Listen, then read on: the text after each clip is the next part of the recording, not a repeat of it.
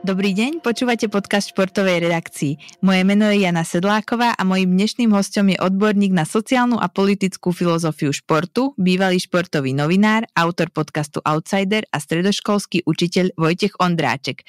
Dobrý deň, vítam vás v štúdiu Denníka N. Dobrý den a děkuji za pozvání. Dobrý deň, ďakujeme. Uh, dnes sa budeme rozprávať o účasti či neúčasti ruských a bieloruských športovcov na Olympiáde a na ďalších športových podujatiach. Pán Ondráček, teda budeme hovoriť hlavne o tej olympiáde, ale začala by som takou aktuálnou témou, ktorou sú majstrovstva sveta v hokeji. Tak neviem, do akej miery ste vnímali situáciu v slovenskom hokejovom zväze, ako tam prebiehala debata o hráčoch z KHL. Prezident zväzu Miroslav Šatan sa veľmi dlho ako keby stránil odpovedať nejako jednoznačne, či ich zobrať, či ich nezobrať. Najskôr dokonca sa odvolávali na olympijskú chartu, že ich nebudú vylúčovať, ale potom tesne pred majstrovstvami sveta padlo rozhodnutie, že títo hokejisti nepôjdu, ktorí hrajú v KHL, ale nejako sa nespomínala v odôvodnení Ukrajina. Spomínalo sa tam len to, že ide o lepší pokoj na prípravu pred majstrovstvami sveta a na samotných majstrovstvách sveta. Tak čo hovorí takýto postoj Slovenského zväzu ľadového hokeja o, o slovenskom hokeji? Myslím, že ukazuje to, že je stejně opatrný jako v podstatě eh, všechny ostatní sportovní svazy. Eh, ono je pro všechny poměrně ožehavé vstoupit, eh, vstoupit vlastně teď do té současné situace toho vylučování nebo nepouštění ruských a běloruských sportovců na jedné straně, na druhé straně vlastně těch svých národních reprezentantů, co eh, účinkují na té vlastně sportovní scéně v Rusku, na ty mezinárodní turnaje nebo vlastně do těch reprezentací a do těch soutěží. Oni si to nemohou uh, dovolit se úplně jako jasně vyjádřit, protože často zmiňují uh, sami zástupci těch svazů, teď já budu mluvit chvíli obecně a pak se přímo stáhnu k tomu hokeji, tak uh, oni mluví o tom, že tam je, pra, že to je opravdu jako právní otázka. A v momentě, kdyby začali mluvit, že z důvodu ruské invaze na Ukrajinu následuje to vylučování těch sportovců a těch svých vlastních národních reprezentantů nebo těch ruských a běloruských, tak se vlastně dostanou eh, do toho přesně, co jste zmiňoval. Tam už je problém s tou olympijskou chartou, otázkou toho, eh, pokud tedy uznáváme sport jako v něčem nějakou jako neutrální oblast, tak eh, můžeme nepouštět sportovce, když není vlastně ta organizace nebo ten mezinárodní turnaj nemá ve svých stanovách to, že zástupci z agresorské země se nemohou účastnit a to tam není. To není ani v olympijské chartě, nemají to ani ty mezinárodní turné, eh, takže vlastně by došlo k opravdu jako k právnímu porušení. To je ten důvod, eh, proč vlastně to eh, nezmíní. Není to úplně čistě alibismus, protože alibismus by byl, pokud by je přímo jako pustili pustili ty sportovce, když třeba dlouho tvrdí třeba celou sezónu, že nebudou připuštěni nebo nějakým způsobem se tam jako kličkuje. To už, to už ano. Na této úrovni je to, že pokud jako se takhle rozhodnou, tak to rozhodnutí vlastně nemohou z právního hlediska si zastřešit tím, co je ten důvod. A teď k tomu hokeji. Eh, já se stáhnu eh, k České republice, kde vlastně eh, tady neprobíhala debata, zda ty mezi vlastně české reprezentanty, kteří hráli v KHL a mimochodem třeba jeden eh, obránce, Libor Šulák, dokonce byl kapitán toho eh, vlastně ruského týmu. Teď tam přestupuje v Rusku, v Rusku zůstává, v KHL, to není tak překvapivé, když se mu tam tak daří, ale eh, mnohem překvapivější je, že další český hráč Lakatoš Zvítkovic, který měl naprosto výbornou sezónu, byl jeden z tahonů, tak v momentě, kdy se nedostal do české reprezentace, opět mu to nevyšlo ani loni, nebude reprezentovat, tak on uvažuje přímo o tom, že v příští sezóně bude startovat v KHL. To je taková jako zajímavá situace, že eh, dřív, dřív jsme byli zvyklí, že sportovci si vybírají mezi kluby spíše podle nějakých jako hlavně eh, finančních, ale jako eh, sportovních měřítek. Teď tady máme určitou studenou válku v tom, že pokud se nedostanete do reprezentace, tak potom už je jedno, jestli budete startovat v KHL a vlastně o tu reprezentaci přijdete. A vidíte v tomto možno nejaký teda mm, možno aj prístup celej spoločnosti k tej vojne proti Ukrajine, keď sa pozrieme, že ako, možno, ako prebiehala vlastne tá debata v Česku, že v čom to bolo možno iné ako na Slovensku? Uh, Vlastně ta debata byla uh, od začátku jasně daná. Tam, uh, i když ono to tak vypadá vždycky, když už se jako to rozhodne, ale z začátku to nebylo tak jednoduché, protože přesně, přesně si to rozvíjelo, tak může ten sportovec za to, že bude startovat v zemi, která je vlastně vojenským agresorem, je opravdu jako tím podporovatelem, tak v Česku se udělala taková chytrá horákyně a řeklo se, že hráči, kteří bohužel ještě před tou invazí podepsali smlouvu vlastně v KHL, tak jsou jako smluvně vázání a ten pracovní poměr vlastně nejde jakoby narušit a tak se jakoby morálně obhájili. No a potom se ukázalo, že vlastně ti hráči, kteří podepsali už po té invazi, tak si vlastně odsoudili, že podporují, podporují to Rusko. A čekalo se celou dobu na to, jestli vlastně ten ruský hokej opravdu jako funguje jako propaganda vlastně té ruské účasti nebo uh, té ruské agrese na Ukrajině. A potom se ukázalo, že samozřejmě, že ano, což nebylo tak překvapivé, protože jsou tam armádní kluby, uh, potom tam nastupovali český reprezentant Mitry Jaškin, vlastně nastupoval ve speciálním zápase, kdy měli dresy udělané jako maskáče vojenské, takže tam už jako se nedalo bavit o tom, že opravdu ten hráč je v něčem nevinný ale zároveň si můžeme podívat i do NHL, kde ta situace je uh, trochu jako specificky jako obrácena. Jako zase ruští hokejisté jsou vpuštěni do NHL a kde se všichni tváří, že jsou v podstatě jako apolitičtí a nevadí, že tam hrají. Uh, v českém hokeji vlastně teď nejsou žádní jako ruští a běloruští, běloruští sportovci. A vlastne čo ho, e, alebo vôbec sú nejako tí hokejisti v KHL e, český konfrontovaní nejako s tým, lebo napríklad na Slovensku väčšina povie taký argument, že ich politika nezaujíma, že oni potrebujú živiť rodiny. Tak možno aký je narratív v Česku?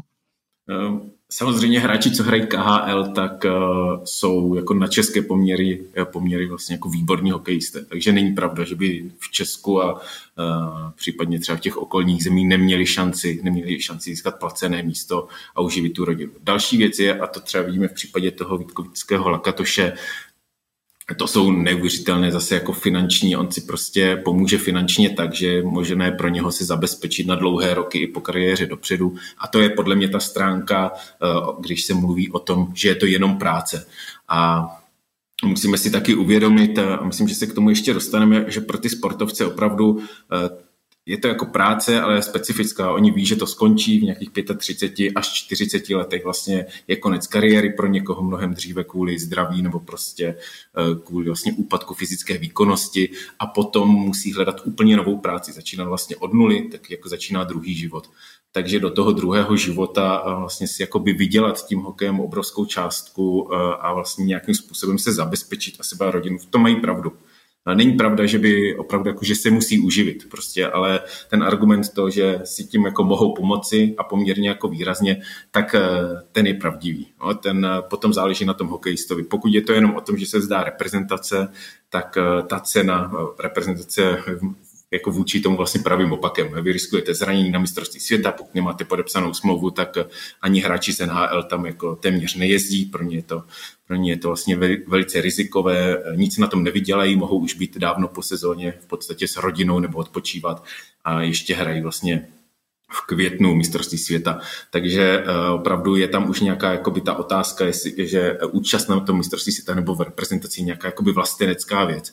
A to nás dostává k tomu, jestli nakonec eh, ta kritika té neúčasti nebo kritika ruských nebo ruských sportovců opravdu vlastně uh, nedopadla, spíš jako neukazuje to jádro toho reprezentačního sportu. Jo, opravdu je to jako vlastenecká záležitost a vy reprezentujete, reprezentujete chtě nechtě uh, tu danou zemi. A teď je otázka přesně u těch českých a slovenských hokejistů KHL. Reprezentují tedy jako Rusko jako zemi, nebo vlastně jim vlastně se účastní jenom vlastně nějaké jako vlastně pracují v té zemi, která je zároveň agresor. Nejsou, nejsou ve vojenském průmyslu, samozřejmě jsou tam jsou součástí soutěže, která je jako emblematická a symbolická eh, pro tu danou zemi a také jako prezidenta Vladimíra Putina. Takže tam už se dostáváme k té otázce, jak moc je to silná propaganda, jak moc není, ale samozřejmě pravda je, že nemusí tu práci vzít. Jo? Není, tam, není tam ta možnost, prostě neumírali by chudobou, pokud nejsou extrémně zadlužení, což na asi neřeknou, tak opravdu jako nemusí tu práci vzít. Takže a môžeme asi z toho, čo hovoríte, jednoznačne povedať, že KHL je do veľkej miery nástrojom ruskej propagandy. Je, je. Je stejně jako to slouží i v jiných zemích. Aniž bych to chtěl jako relativizovat, tak pokud odpovíme, pokud mám odpověď na tu otázku, tak ano, jednoznačně, jednoznačně ta soutěž je napojená prostě na ruské politické špičky, zároveň je prostě silně dotovaná, ať už státními firmami nebo přímo jako eh, státními dotacemi masivně. Ruský hokej je vlastně jako státní sport, eh, jeden z těch tří vedle krasobruslení boxu, to je ten jako obrovský jako dotovaný a samozřejmě eh, ten stát to nedělá, to není jako úplná charita, aby, že máte jako rádi jeden sport, samozřejmě od toho jako zpětně, zpětně přijímá prostě to, že dostává vlastně jako takový jako ty ideologické pamlsky, to znamená uh, vlastně, když ten stát sponzoruje, sponzoruje nějakým způsobem jakoby ten sport, tak uh, a propojuje ho i s nějakou jako vojenskou a militarizační hm, záležitostí, tak uh, samozřejmě vlastně zpětně dostává jakoby tu podporu. Ten sport vůči němu nejde. Ale proč jsem na začátku vlastně odpověděl tak široce, no v Americe se zjistilo, že třeba Pentagon vlastně Pentagon eh, investoval nemalé prostředky do toho, že on sponzoruje takzvané jako vojenské parády na začátku zápasu NFL, to je americký fotbal, a tam na začátku zápasu přilítávají americké stíhačky vojenské, je tam taky jako vojenský pochod, zdává se tam hold armádě, takže aby jsme jenom neměli tu představu, že to se děje v tom Rusku a, a že to propojení jenom státu a sportu je tak silné, ale třeba v Americe přímo vidíme jako stát, armáda, i ten sport mají jako propojení. Ono to spíš jako sahá do historie, kdy vlastně tady ty tři věci si podávají jako ruku, ruku k ruce a nemůžeme si myslet, že ten ruský sport se stal vlastně obětí nějakého nástroje propagandy, ale spíše, že šel tím vývojem, kterým některé ty sporty historicky šly. Áno, a vlastne tým ste mi nahrali na jednu otázku, čo som sa vás pôvodne neskôr chcela opýtať, ale bola vlastne pani Alexandra Xantakiová z z OSN vlastne ona ona vlastne vydala takú správu o tom, že prečo by tí ruskí a bieloruskí športovci mali štartovať na Olympiáde, čím vlastne apelovala na Medzinárodný olimpijský výbor. A jeden z argumentov, ktorý ona povedala, že Američanom nikto nezakazoval účasť na, Olympiádu, na Olympiáde v čase vojny v Iraku. Čo by ste povedali na takýto argument? Je pravdivý a ukazuje, uh, ukazuje spíše to, že až v momentě, kdy, uh, kdy je to tak jakoby blízká, blízká válka, která se nás dotýká a kdy vlastně máme v Česku nebo Slovensku uh, minimálně jako vlády mají jasný názor, na, na čí straně vlastně v té válce přímo stojí, tak ale vlastně se ukazuje, že ne všichni, ne všichni vlastně jsou jakoby na té stejné straně tak eh, se dostáváme k tomu, že najednou se tlačí sport k něčemu. Sport musí být jako politický, musí se politicky vyhranit. Není možné, aby vlastně v tom sportu se účastnili jako agresor, agresorské země. No ale samozřejmě, a to je to, co myslím, že jste zmiňovala teď před chvílí, ten argument odkazuje a on vlastně pravdivě. My jsme jako v minulosti nebyli zvyklí na to, že budeme postihovat všechny strujce nějakých jako vojenských nebo parlamentárních agresí ve světě a bylo jich jako nemálo. To samozřejmě se podíváme, tak eh, historie minimálně 20. století poznamenaná silně. Nemusíme chodit eh, jako od toho problému Rusko-Ukrajina, tak eh, Rusko napadlo Jižní Osety, vlastně bylo ve válce s Gruzí, tam k žádným, k žádným vlastně zákazům kvůli tomu nepřišlo. Stejně to potom, když došlo k tomu zabrání Krymu v roce 2014, to bylo chvíli, chvíli po olympiádě v Soči. Vlastně olympiáda skončila okamžitě vlastně k tomu došlo, tak eh, tam ruská, ruská reprezentace byla vyloučená spíše kvůli jako dopingu a měla problém jako kvůli dopingové aféře, neřešil se, neřešil se ten vojenský konflikt. Řeší se až teď.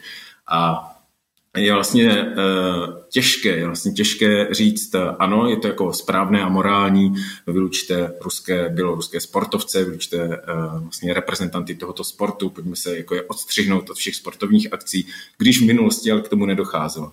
Já si myslím, třeba osobně si myslím, že by bylo skvělé, kdyby z toho jako vzešlo to, že se nesmí nikdo z agresorské země účastnit nějakých jako sportovních soutěží, za prvé. Za druhé potom by se to dalo rozšířit na to, jestli mohou v takovýchto zemích probíhat vlastně sportovní akce mezinárodního typu. Jenomže potom, když se dostáváme k tomu, mohou probíhat i tam, kde jako je porušováno lidské právo, třeba jenom jako nějaké menšiny, a vlastně kdo, kdo vlastně označí nebo neoznačí, co je vlastně ta agrese. Je Saudská, Saudská Arábie zapojená vlastně do, do těch několika letých bojů v Jemenu ale zároveň, eh, zároveň nikdo nekritizoval příchod Kristiana eh, Ronalda do Saudské Arábie kvůli tomu, že jde do země, která je vlastně jako jeden z agresorů nebo vlastně válečných aktérů do dlouhodobé války v cizí zemi. A eh, byla tam ta kritika, byla lidskoprávní. A přitom u toho třeba Ruska a Běloruska se to bere, že tak pokud jde o válku, tak tam, tam je jako vše jasné měli bychom jako morálně si vybrat, morálně jako jednat, ale zároveň vidíme třeba v případě právě toho Kristiana Ronalda, že mnohem více se řeší jako lidská práva politické opozice v té zemi nebo eh, nějaké třeba zákony proti sexuálním menšinám, více než to, nakolik vlastně ta země sama je vlastně takhle jako zapojená. V podstatě a v minulosti se to třeba vždy řešilo u Izraele a Palestiny, to jako také není úplně jednoznačná ta situace, takže uh, pravda je v tom, že to tu, to tu svým způsobem jako bylo vždy a vyselo to ve vzduchu, jenom uh, my jsme třeba jako v našich končinách vlastně to nikdy neřešili. Áno, už viackrát sme okolo tejto otázky vlastne tak chodili v tých odpovediach, tak sa to spýtam teraz priamo, že čo by ste povedali na argument, že či sa politika a šport nemiešajú? Um, no, že je to svým způsobem jako politická záležitost. Uh, ono, když někdo určí, co politika je a není, no, vlastně, že se prohlásí sport za apolitický, tak to musí někdo udělat z nějaké mocenské pozice. Musí prohlásit, toto do sportu nepatří, my o tom rozhodujeme, co do sportu patří a ne, a to už je přímo samo jako politické gesto. Máte tam nějakou jako autoritu, která má tu moc eh, trestat, vlastně trestat a vnutit ostatním tu svoji jakoby politiku. To znamená, uh, mohou sportovci na začátku zápasu si kliknout na koleno, aby protestovali proti rasismu a diskriminaci, což je záležitost, kterou, jako, se kterou by měl každý souhlasit a najednou vidíme, eh, že to není úplně tak jednoznačné. Pro někoho je to už zanášení politiky na místo, kam nepatří. V momentě, kdy to zakážete, tak, to, eh, tak je otázka. Vy jste proti jako rasismu a diskriminaci? Ne, my jsme proti politickým gestům. No tak eh, vy zároveň ale hrajete americkou hymnu na začátku každého zápasu. To už je svým způsobem jako eh, patří k nějakému jako nacionalismu a budování prostě národní identity, což jako víme třeba jako z politologie, že vlastně nacionalismus je nějaký jako druh, druh politiky a celé vlastně se to dostává, dostává jako k tomu, že kdo nejvíc jako žádá o političnost, tak jsou vlastně vždycky ty řídící orgány v té dané, v, tom, v té dané oblasti, přímo ve sportu, třeba Mezinárodní olympijský výbor, ale je to Mezinárodní olympijský výbor, který určuje pravidla, která vlastně mají všichni dodržovat. To je v podstatě, a možná se k tomu dostaneme, ale v momentě, kdy to dělá někdo jakoby monopolně, má monopol na tu moc, což Mezinárodní olympijský výbor v rámci olympiády má, tak už se dostáváme k otázce toho, proč se neuplatňují na něj eh, politická kritéria typu jako diktatura nebo totalitari, eh, že totalitní řízení prostě něčeho a kde je vlastně nějaká jako demokracie nebo možnost, možnost se vyjadřovat. Rusi a Bielorusi už, teda Rusi iba, vlastne už štartovali pod neutrálnou vlajkou pre doping. Tak čom by bol ako keby ten rozdiel oproti tej situácii, pre Bielorusov áno, ale pre Rusov, v čom by bol rozdiel oproti tomu, keď nemohli štartovať pre doping pod vlajkou?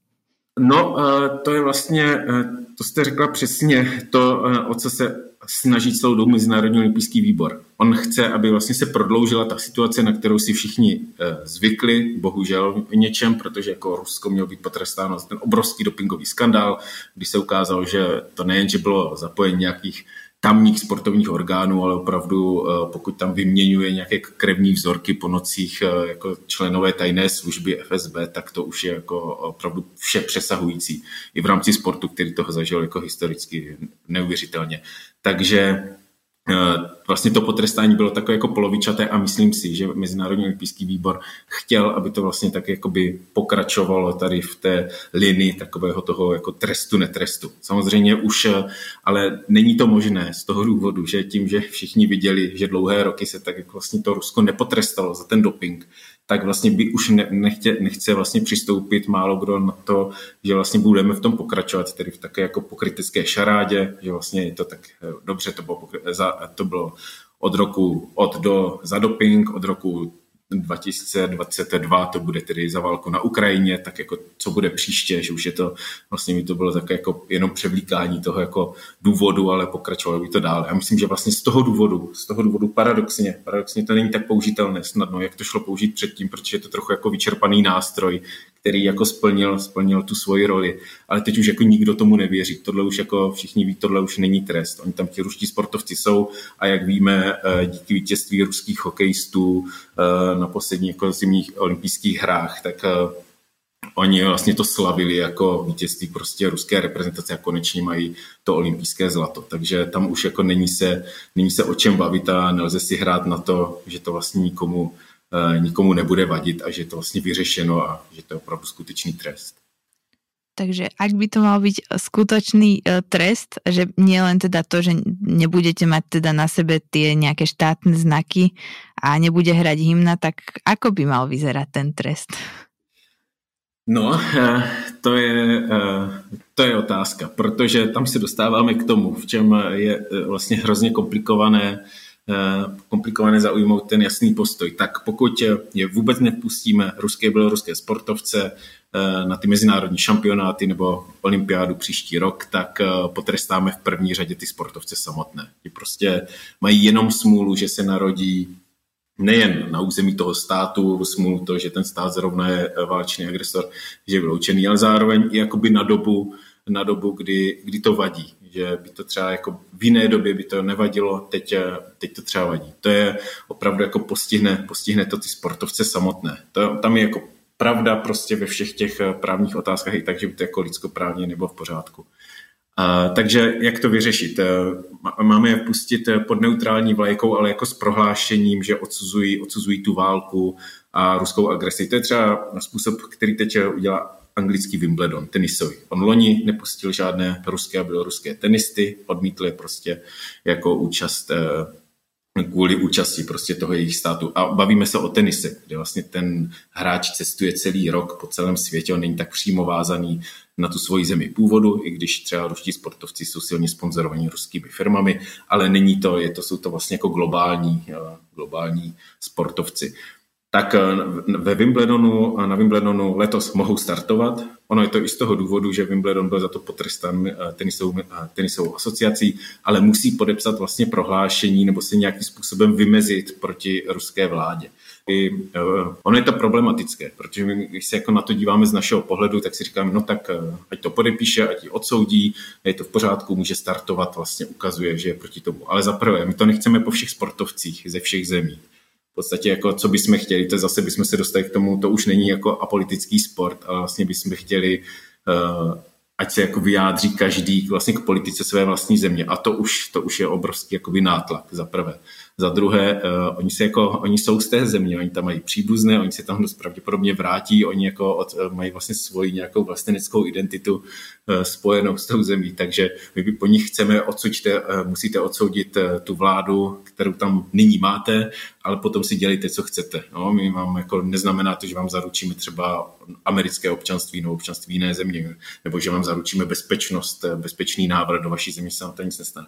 To je jako v tomto je to vlastně pokrytecké a jako náročné, protože v momentě, kdy ten, když postavíte to pravidlo, že se musí distancovat od té války, ale zároveň pro toho sportovce to znamená jako nějaké riziko v té vlastní dané zemi a opravdu jako mají tam rodiny příbuzné, není to úplně jednoduchá situace, tak potom budou osočováni samozřejmě tím západním světem. No vy jste tím jako nepodepsáním a nedistancováním se jako podpořili naopak tu válku, což to neznamená. Je to prostě, tam je hrozně moc těch proměných a faktorů, které v tom hrají roli.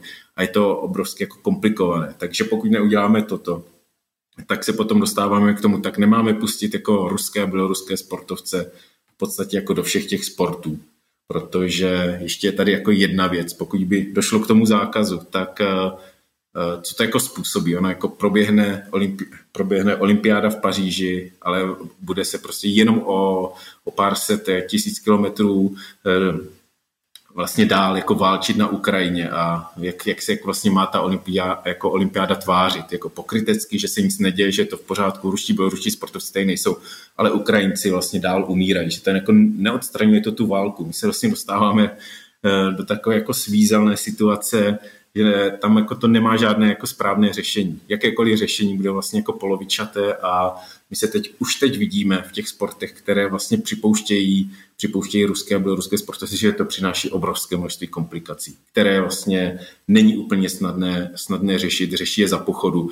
Teď už je, eh, myslím si, že se vrátím k té vaší otázce, je konec eh, představy apolitického sportu. A myslím, že teď už jako na čase vyloženě jakoby spíš to udělat jinak a odkryt, odkryt sport, jakože ano, je politický a musíme se, my se musíme bavit o tom vlastně, co od něho chceme. Jestli chceme prostě dodržování lidských práv, eh, nějaké odsuzování agresí, nepodporu režimu, nebo zrušme národní reprezentace a vlastně budou sportovci opravdu jako bojovat sami za sebe. To by byla jako také jako jedna z možností. Eh, a nebo můžeme zrušit eh, celé, jako, celé, celé, celou olympiádu, protože můžeme ji konat v době, kdy někde umírají lidé. Hodně, hodně komplikovaná, komplikovaná záležitost na to, aby měla jedno snadné řešení. Áno, keď teda uh, hovoríte o tomto, že zružme národné reprezentácie, tak ono je to aj jedna z tých uh, návrhov uh, Medzinárodného olympijského výboru, že ak by sa aj vrátili tí uh, ruskí a bieloruskí športovci, tak iba v individuálnych športoch. Tak uh, možno akú za týmto vidíte logiku? Práve to, že už keď je to tá celá tá národná reprezentácia nie je jednotlivec, tak už nemôžeme predstierať, že, že je apolitické? No, a to já myslím, že zase, by, zase je to tak jako polovičatá cesta, tak uh, oni tam budou reprezentanti jako všech, všech zemí světa, i v těch individuálních sportech. A oni uh, reálně, tak musíme někdy nahlížet. Sportovec je pracovník, on vydělává, vydělává peníze, pracuje prostě pracuje v rámci sportu. Ten sport je specifický v tom, že máte jak třeba klubovou práci nebo eh, tu práci v tom daném sportu, tak ještě je tam ta jako reprezentační, reprezentační vlastně část. A třeba Mezinárodní olympijský výbor, no olympiády vůbec vždy jako byly spojeny s tím, že tam jako musíte reprezentovat tu svoji zemi. Vy jste, můžete být výborný sportovec, ale pokud vaše země má nějaký problém prostě s olympiádou a nebude vpuštěna třeba, tak vlastně se tam nemůžete dostat jako sportovec. Vlastně to trochu odsuzuje ty sportovce. Na druhou stranu, eh, pokud se narodíte v Rusku, tak máte obrovskou pravděpodobnost, že za vás může být hokejista nebo krasobruslařka eh, a i jako na výborné úrovni, protože je tam samozřejmě jako by to zázemí a ta jako velká pravděpodobnost. Takže ono to není úplně jako tak jednoduché. Pokud by se odstřihly reprezentace, tak eh, by muselo dojít nějak jakoby globalizaci celého sportu, ale my víme, že vlastně národní státy jsou ty, které silně, ale silně dotují, dotují vlastně výchovu těch sportovců. V České republice, nevím přesně, jak je to na Slovensku, ale probíhají neuvěřitelné debaty o tom, který sport má dostat kolik peněz ze státního, jestli by to mělo být podle toho, jestli přiveze dost medailí jako z olympiády. Málo, ještě jsem neslyšel eh, argument to, že tento sport je vhodný jako pro zdraví prostě dětí. To se jako všechny sporty se tváří, že jsou vhodné pro zdraví dětí, to je naprostý nesmysl. Ale nikdo jako nebere to, jako, ale možnost získat, jako možnost dostat se na olympiádu, případně tam získat medaile, jeden z hlavních argumentů, proč by měli dostávat víc peněz, peněz než jiné sporty. Což pro jiné sporty zase může být likvidační, nebo to znamená jako vlastně amatérskou nebo poloamatérskou uh, úroveň. Takže uh, ty národní státy tam hrají silnou roli celou dobu. Pokud bychom chtěli zrušit jako národní reprezentace, tak bychom museli zrušit eh, to, co známe jako na mistrovstvích světa nebo na olympijských hrách, to, že jsou jako, že reprezentují, reprezentují ten národ a stáhli bychom se už jenom k té klubové scéně.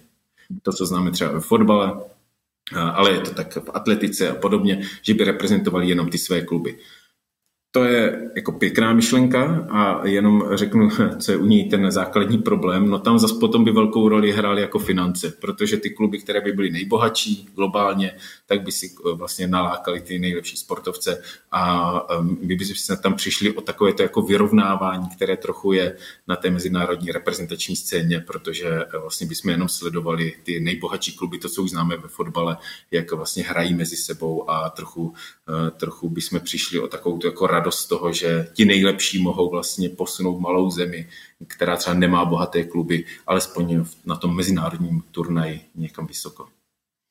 A boli aj v histórii už iné prípady, keď niekto pre svoje občianstvo sa nemohol zúčastniť na Olympiáde? Bylo, bylo, vyloučení, bylo vyloučení třeba Jihoafrické republiky kvůli apartheidu. Samozřejmě byly i dobrovolné jako sebevylučování těch zemí, třeba Čína Čína dlouho nechtěla být součástí vlastně olympijských her eh, kvůli tomu, že Tchajvan si přivlastňoval název, že oni jsou Čínská republika a Čína vůči tomu dlouho protestovala, než eh, nakonec jí Mezinárodní olympijský výbor vyšel vstříc a zakázal, Tchaj, eh, vlastně zakázal Tchajvanu používat ten název Čínská republika. Takže vlastně Čína se vrátila, ale bylo tam to vyloučení Jihoafrické republiky, a e, bylo tam, e, což bylo jako kvůli apartheidu a dokonce kvůli tomu, že Nový Zéland jenom se hrál jako rugbyový zápas přátelský s Jihoafrickou republikou, která už byla vlastně vyloučena z toho světa sportu, tak kvůli tomu v Montrealu v 670. obrovské množství afrických zemí vlastně nestartovalo, že odmítli, odmítli startovat. Potom samozřejmě máme e, ty nechvalně proslé olympiády v Moskvě a Los Angeles, kdy se vzájemně vlastně ten západní a východní blok vlastně předhánějí v tom, kdo bude víc bojkotovat eh, tu kterou zemi, až z toho východního bloku vlastně třeba Rumunsko. Rumunsko na to nepřistoupilo a do Los Angeles jelo. Eh, takže ano, jako eh, tohle známe z historie, co se týče celých těch zemí, celých těch zemí, tak to fungovalo. Takhle u jednotlivců je to jako spíše problematické v tom, že buď se stalo to, že kvůli, a to se stalo třeba jugoslávským fotbalistům, kteří nemohli se zúčastnit Eura v 92. mistrovství světa Evrop, eh, pardon, mistrovství Evropy ve fotbale, protože v Jugoslávii vypukla občanská válka, nahradili je náhradníci Dánové a ti to nakonec se dokonce celé vyhráli. Ale vlastně ti fotbalisté s tím neměli přímo nic eh, společného. Tam jako se zažilo přesně to, čeho, z čeho je trochu jako obava i v současnosti. Potrestáte jednu z nejsilnějších fotbalových generací, jedno z favoritů celého turnaje tím, že je jednodušší eh, raději jakoby je nevpustit, protože co kdyby v té v rámci té reprezentace by se tam vlastně Chorvati se Srby nepohodli a co by se potom mohlo dít, jako ta, těch otázek bylo hodně. Ale takže jako došlo tady k těm přímo přímo vlastně tady k těm nějakým jako paušálním a paušálním trestům. Přímo ti jednotlivci takhle kvůli tomu, ke které zemi patří, vlastně mu nesli jenom odpovědnost jako za tu zemi, pokud je nevpuštěná, ale že by, bylo, že by se jako ukazovalo vůči nějakému jednotlivci, jestli může nebo ne, to ne. Bylo tady třeba případ, že žirovští, žirovští sportovci ne, nesměli startovat v Berlíně v 630.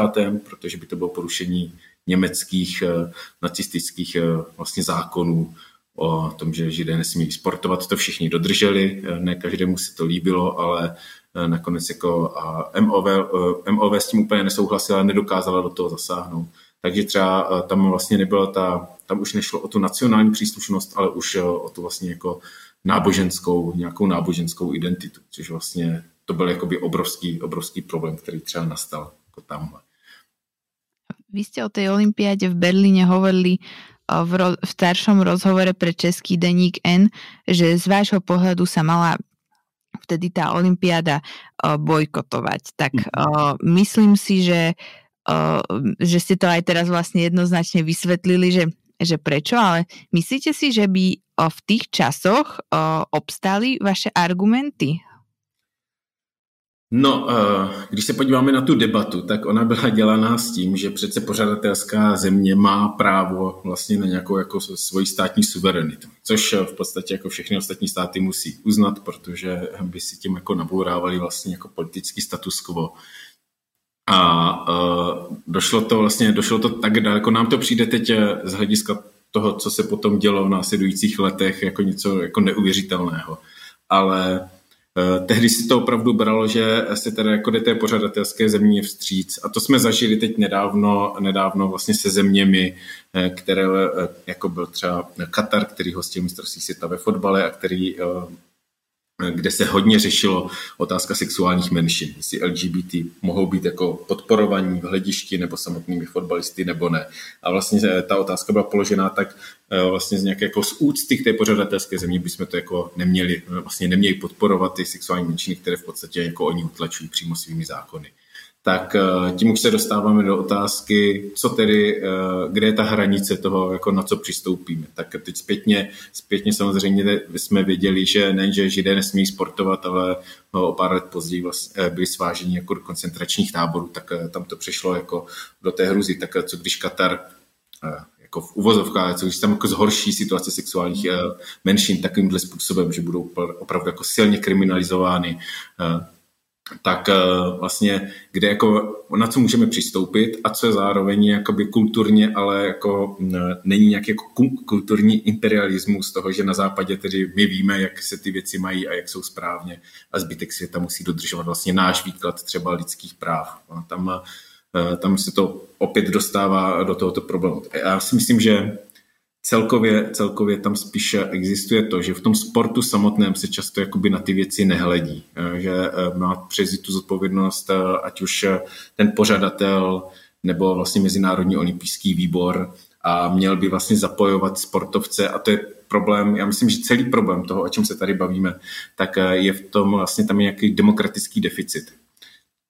Ukazuje se, když se dělají různé ankety mezinárodními sportovci, tak vždycky to tak bývá. Třeba v Česku je to kolem 80% sportovců třeba odmítá, aby se ruští, byli ruští sportovci účastnili, účastnili těch soutěží. Zároveň eh, takže oni tuto, tu, toto své rozhodnutí vlastně poskytnou, eh, dají vědět tomu svému sportovnímu svazu, ten řekne, že to chápe, ale že on si nemůže dovolit, nemůže dovolit jít proti tomu mezinárodnímu svazu, pod který vlastně patří. A ten mezinárodní svaz zase říká, že si nemůže jít dovolit třeba často právě proti té pořadatelské zemi.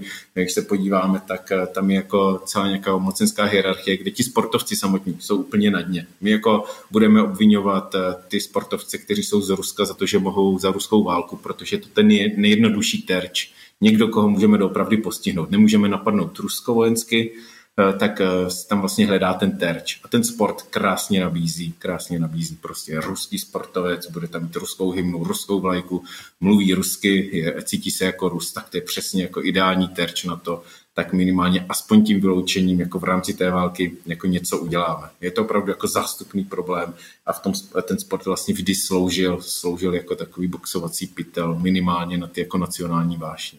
A to si myslím, že se jako v současnosti ukazuje a souvisí to s tím, že pokud nějaký, nějaká pořadatelská země něco žádá, tak eh, se podívejte, nikdo se neptal fotbalistů, kteří jeli do Kataru, jaký je jejich názor.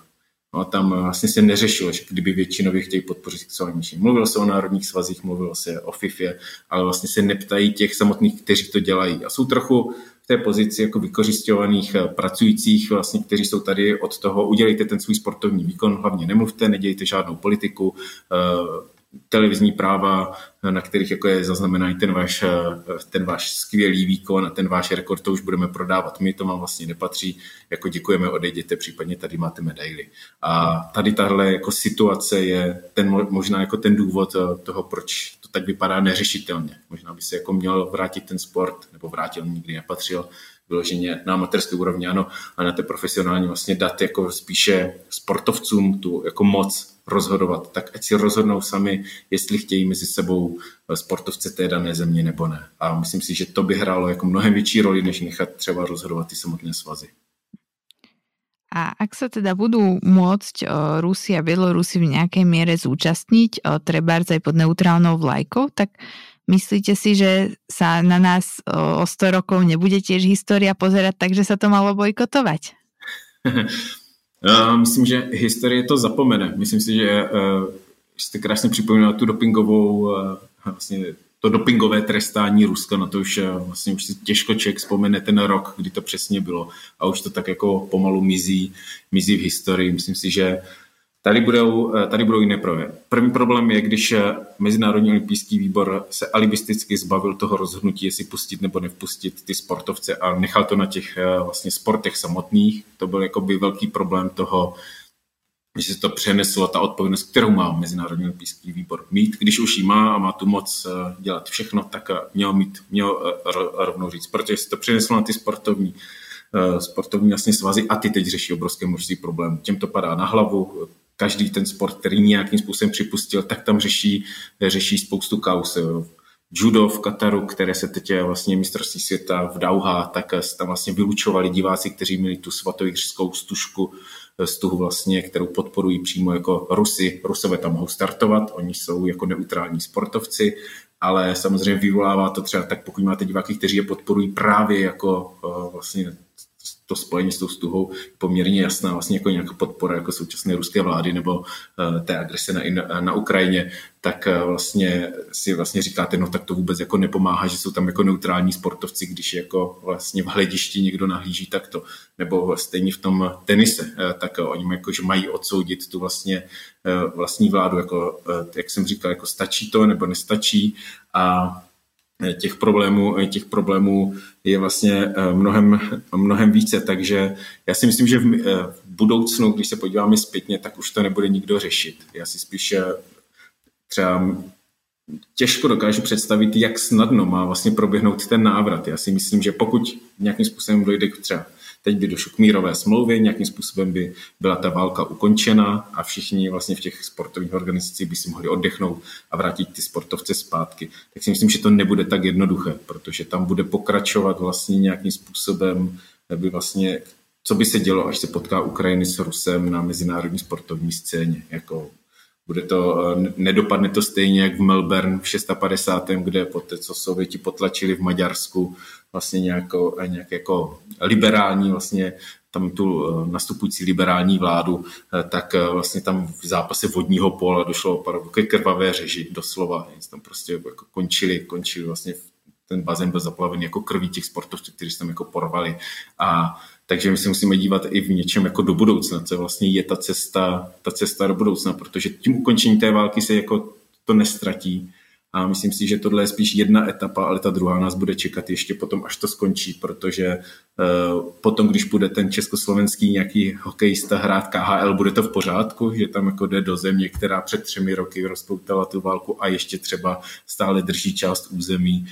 Takže ono uh, vlastně to, to je jedna z dalších věcí, často se mluví o tom, že až to skončí, ono to jako snadno neskončí. Tam pořád se bude muset něco dál řešit a e, toto je vlastně jeden z takových jako pokusů, pokusů najít třeba nějaký jako kompromis, ale myslím si, že e, pokud by jako nebyli vpuštěni ti sportovci, tak opravdu jako budou vpuštěni okamžitě po té, co jako ta válka mírově skončí. To je otázka.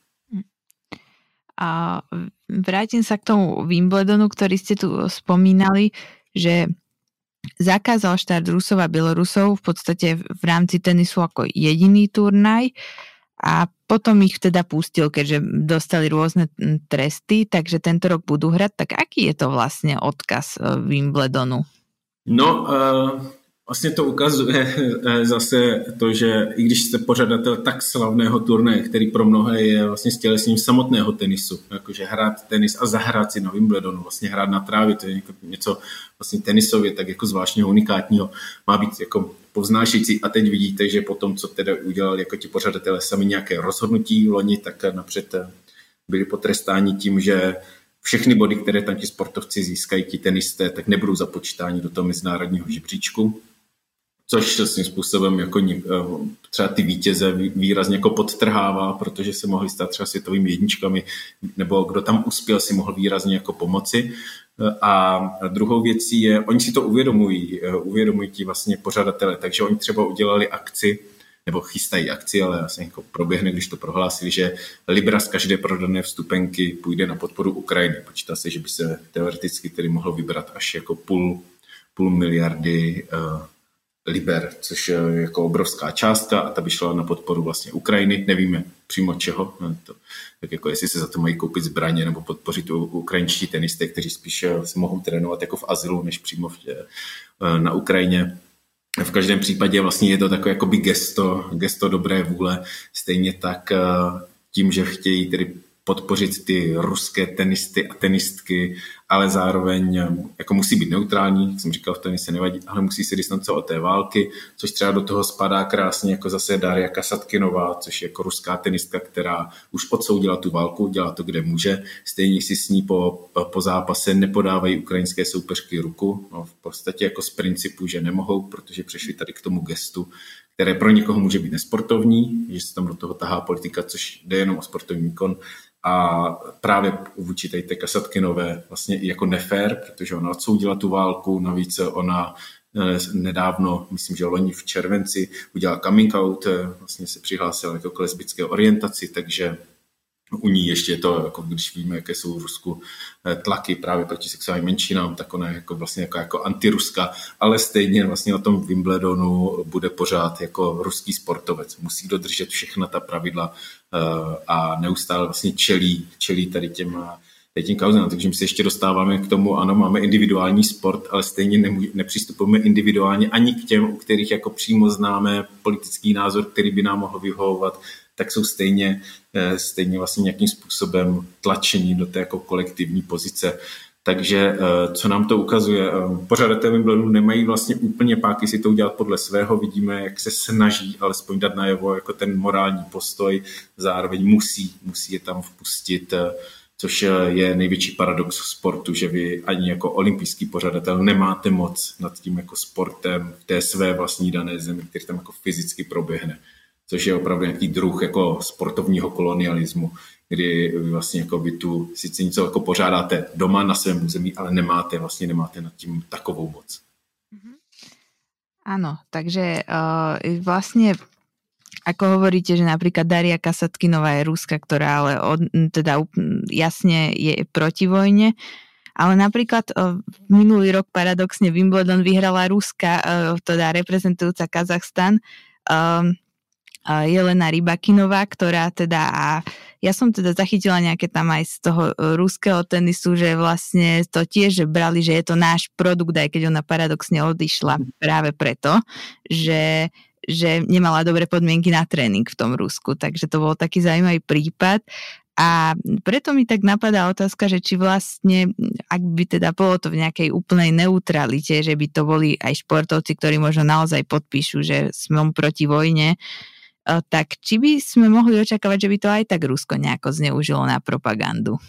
To zneužije, to zneužije. Ono zneužívá v podstatě i ty hráče v NHL, může permanentně eh, zneužívat eh, na propagandu. To jim nikdo nemůže vlastně odepřít. Dokonce se objevují hlasy, že eh, z Ruska, když jsem zaznamenal, že byly hlasy, nebudeme čekat na nějaké jako bojkoty, co se to vůči nám dovolí, my budeme bojkotovat pařížskou olympiádu. Jako my se nebudeme účastnit vlastně tady toho tady té akce vlastně těch zemí, které se vůči nám neustále vymezují vlastně nějakým způsobem naše sportovce vlastně eh, tlačí pod nějakou jako represi. Musíme to brát zase z jejich pohledu, oni vedou válku, o které jsou přesvědčení, že je jako plně oprávněná a vlastně berou všechny ty akce proti sobě, že to jsou jakoby ne, nefér, eh, vlastně neférové akce, že je to nějakým způsobem útlak a sankce, které jsou založeny prostě na tom, že někdo jiný jako proti ním vede válku. Takže samozřejmě v momentě, kdy uspěje jejich sportovec, a to je, ten, to je ta věc, která vlastně, proč se ten sport vlastně nemu, ne, není, nikdy nebyl a nikdy nebude jako tak neutrální, protože on vždycky jako ten sportovec je stělesněním jako síly, síly, která porazí všechny ostatní. Proto je ten sport tak populární vlastně jako eh, v, to, v tom, co máme, to, co známe jakoby státní reprezentace a vlastně nějakou jako pocit nějaké jakoby na, národní nadřazenosti nad ostatními. Ten váš jako národ jako povstane a porazí všechny ostatní. Eh, když se v Česku je vlastně jeden z nejsilnějších národních momentů eh, od roku 93, vlastně jako, eh, kdy vznikla jako Česká republika, Nagano v 98. To je prostě, to je jakoby pro národní identitu strašně, strašně zásadní moment pro spoustu Čechů, mnohem, mnohem silnější než všechny jako ostatní Nejblíž se tomu blížilo Euro 96 a to bylo jako, ale jenom finále v úvozovkách ve fotbale eh, na mistrovství Evropy, ale to je jako zásadní věc. A tam, když, se, když to jenom slyšíme, když jsme to jenom rozepsali semanticky, tak eh, tam se mluví o tom, že jsme porazili Kanaděny, porazili jsme Rusáky, porazili jsme Američany, tam se mluví jenom v těch národních, jenom v těch národních niancích, takže eh, a v momentě, kdy řekneme, no to je jako, podívejte, Rusové využívají k propagandě úspěchy ruských sportovců, no ale my děláme v podstatě to samé, to pro českou národní identitu je extrémně jako zásadní prostě vítězství v Nagána, proč to bylo vítězství jako Čechů na zbytkem světa. To, že třeba reálně, kdybychom to úplně rozložili nějakou analýzou, zjistíme, že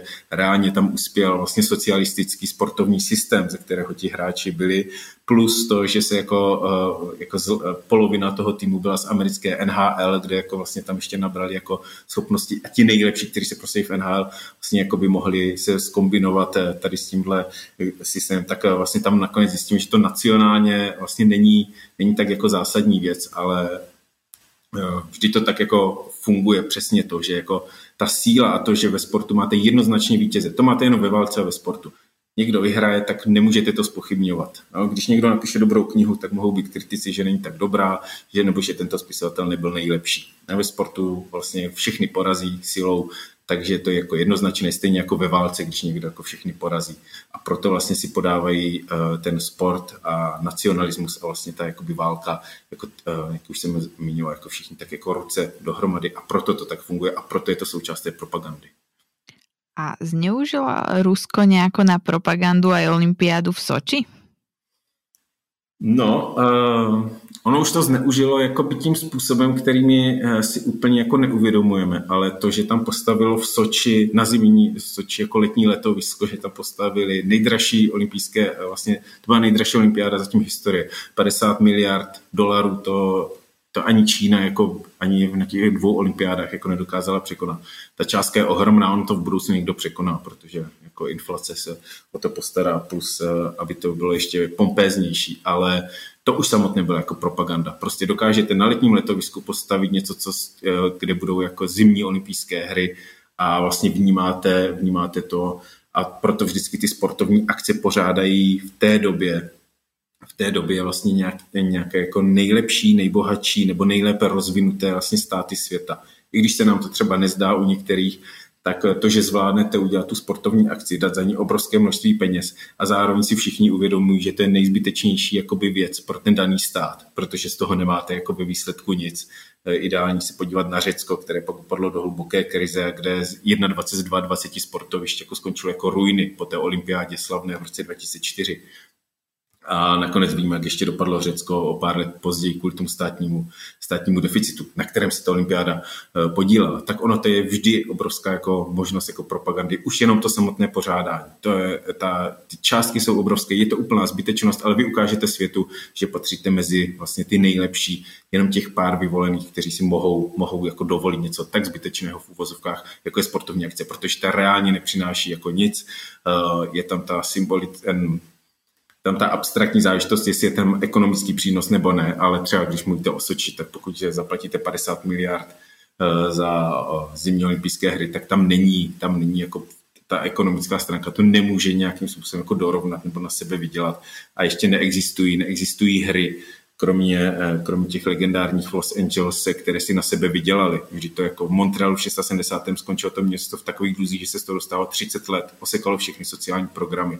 Jako dopad jediný, který to mělo, jako ano, jako svět uznal i kanadský Montreal, nebo kebecký, jak jak kdo chce, dokáže uspořádat olympijské hry a oni se z toho 30 let zpamatovávají. To se děje třeba v Jihoafrické republice, kde měli mistrovství světové fotbal v roce 2010 a děje se to těm zemím, které si vlastně chtěli jako hrát na to, že vlastně patří do té úplné špičky, ale vlastně ta sportovní akce je jako úplně zničí. Takže eh, to, co jako by bylo Soči, tak se jako výrazně povedlo, stálo to Rusko obrovské peníze ale eh, byl to, byl to jasný výraz propagandy, stejně jako každé pořádání obrovské akce je nějaký způsob, jak propagovat vlastně tu svoji zemi v nějakém tom jako oku toho mezinárodního diváka. Ja ešte prejdem o, k poslednej téme, ktorou sú vlastne, to ste už nača, e, trochu načali, tie politické gestá. Vy ste to aj v, v jednom komentári pre denník referendum spomínali, že dnes by aj pamätné gesto Viery Čáslovskej zo 68. už bolo zakázané, keď odvrátila zrak pri sovietskej hymne, tak prečo ide vlastne Medzinárodný olimpijský výbor týmto smerom, že ide trestať športovcov za gestá? Mm-hmm, to, je, uh, to je hrozně zajímavá věc.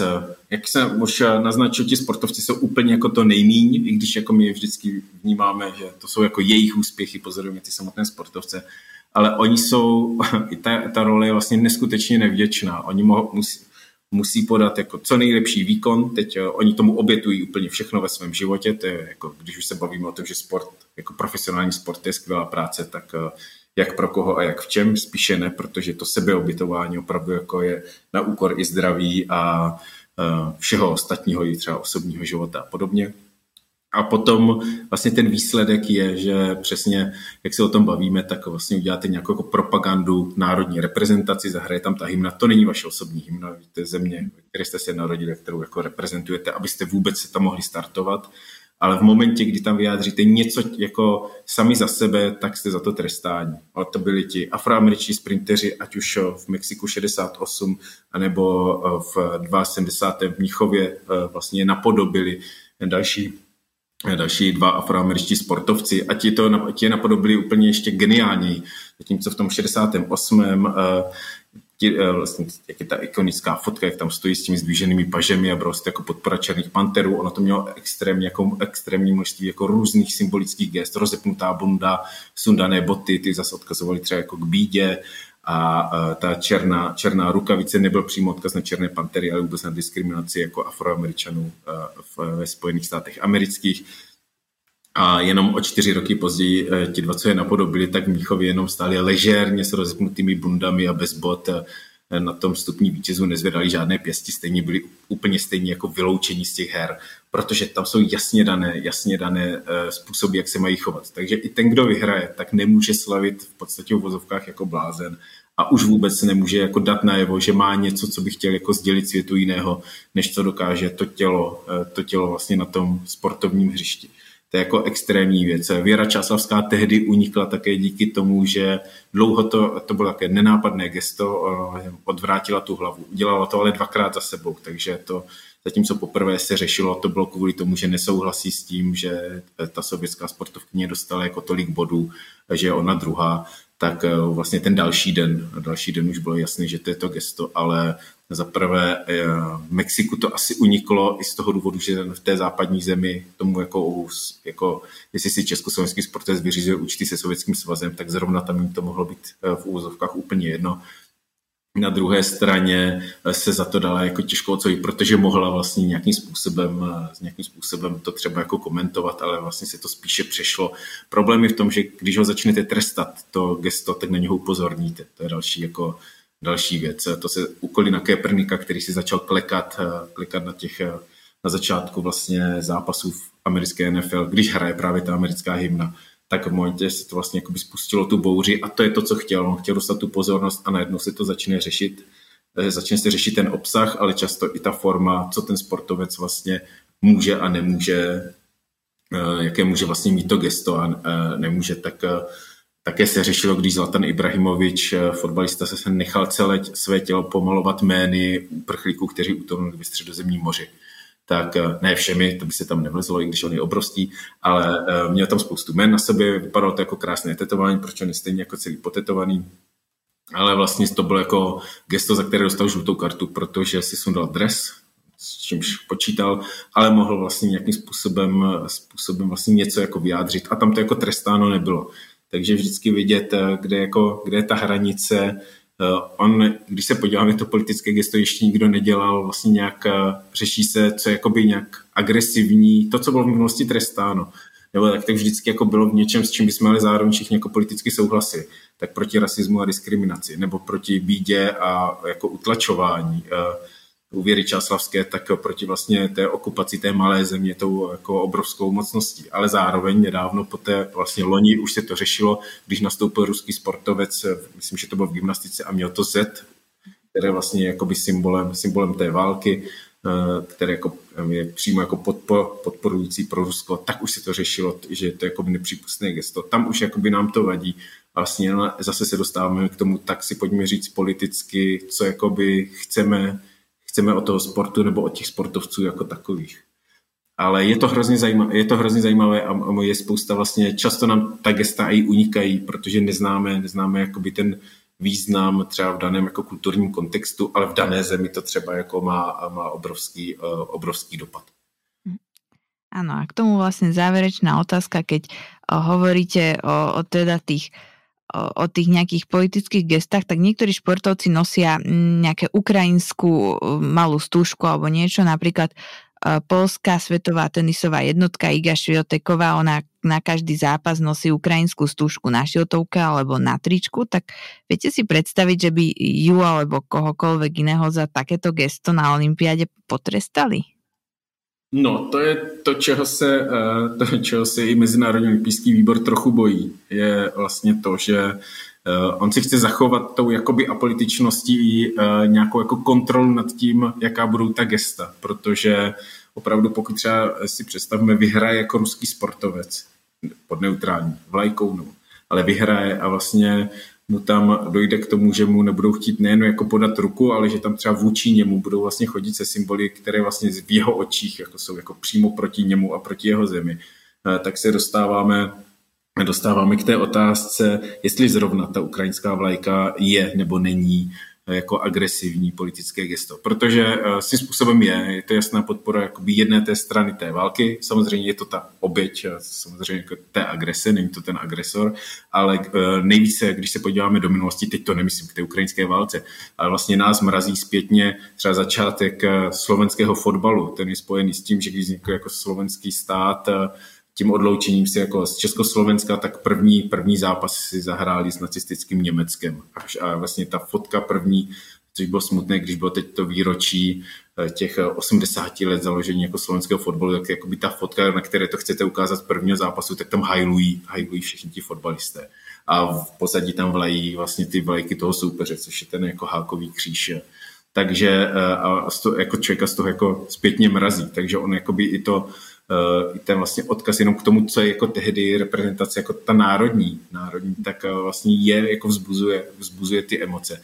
Ale tohle s tou ruskou vlajkou je úplně jako geniální paradox eh, celého toho sportu, protože v momentě mezinárodní píský je založen na tom, že tam vlají všude ty vlajky, je ten pochod vlastně národů na začátku a, je, a u každého toho jména, když si teď vzpomenete, nebo uvědomíte, vždycky je tam ta malá vlajčka, permanentně se řeší, eh, který stát získal kolik medailí. A teď tam najednou budete mít jako to, že budou reprezentanti jiných zemí, ale nebudou reprezentovat jenom tu svoji zemi, ale hlásí se ještě jako k jiné zemi, to znamená jako k Ukrajině. A myslím si, že to vytvoří takovou jako vlastně něco, na co, co, do, co doteď nebylo. Takovou uh, zvláštní situaci, kdy najednou podpora jiné země a máte tam být od toho, že jste z jedné země a chcete porazit všechny ostatní ne, a nemáte si s nikým vůbec jako pomáhat, že by si arabské země pomáhali vůči mm. jako izraelským sportovcům třeba tak myslím si, že letos hrozí a oni tomu zabrání. Myslím, že Mezinárodní olympijský výbor Eh, ještě zopakuje těsně před začátkem třeba olympiády v Paříži, že to není možné, ale vlastně bude jako paradoxně tam budete mít takzvané jakoby dvojnárodní sportovce tady, eh, pokud by k tomu došlo. A vůbec, že se to děje, je trochu zajímavé v tom, že to nemůže ten, eh, samozřejmě Polsko zároveň to nemůže kritizovat, že ten jejich sportovec reprezentuje i jiný stát, i když by samozřejmě jako berou, že to je jako polská reprezentantka a vytváří to takovou jako zvláštní paradoxní situaci, kde vlastně se ukazuje, že to jako hlášení se těch sportovců k tomu jako svému národu, že reprezentuje sportovním výkonem nějak jako nějaký národ země, jaký se narodil, jakým jazykem mluví, eh, je trochu jako umělá záležitost. A vlastně tím, že si připnete najednou, jako podporujete jinou, jinou zemi, Eh, ve které jste se nenarodili, tak vlastně ukazujete, že to opravdu není výraz nějakého vlastenectví, ale jako krev, krev a země, ale spíše je to prostě to, že eh, je to nějak jako ritualizovaná instituce a že jako jednáte podle prostě toho, eh, jak už jste byli zvyklí vždycky jednat, protože to takhle v tom sportu je obvyklé. Tak to už bola posledná otázka. Ďakujem vám. Hostom tohto podcastu bol odborník na sociálnu a politickú filozofiu športu, bývalý športový novinár, autor podcastu Outsider a stredoškolský učiteľ Vojtech Ondráček. Ďakujem. Ďakujem za pozvání. A moje meno je Jana Sedláková a teším sa do počutia na budúce.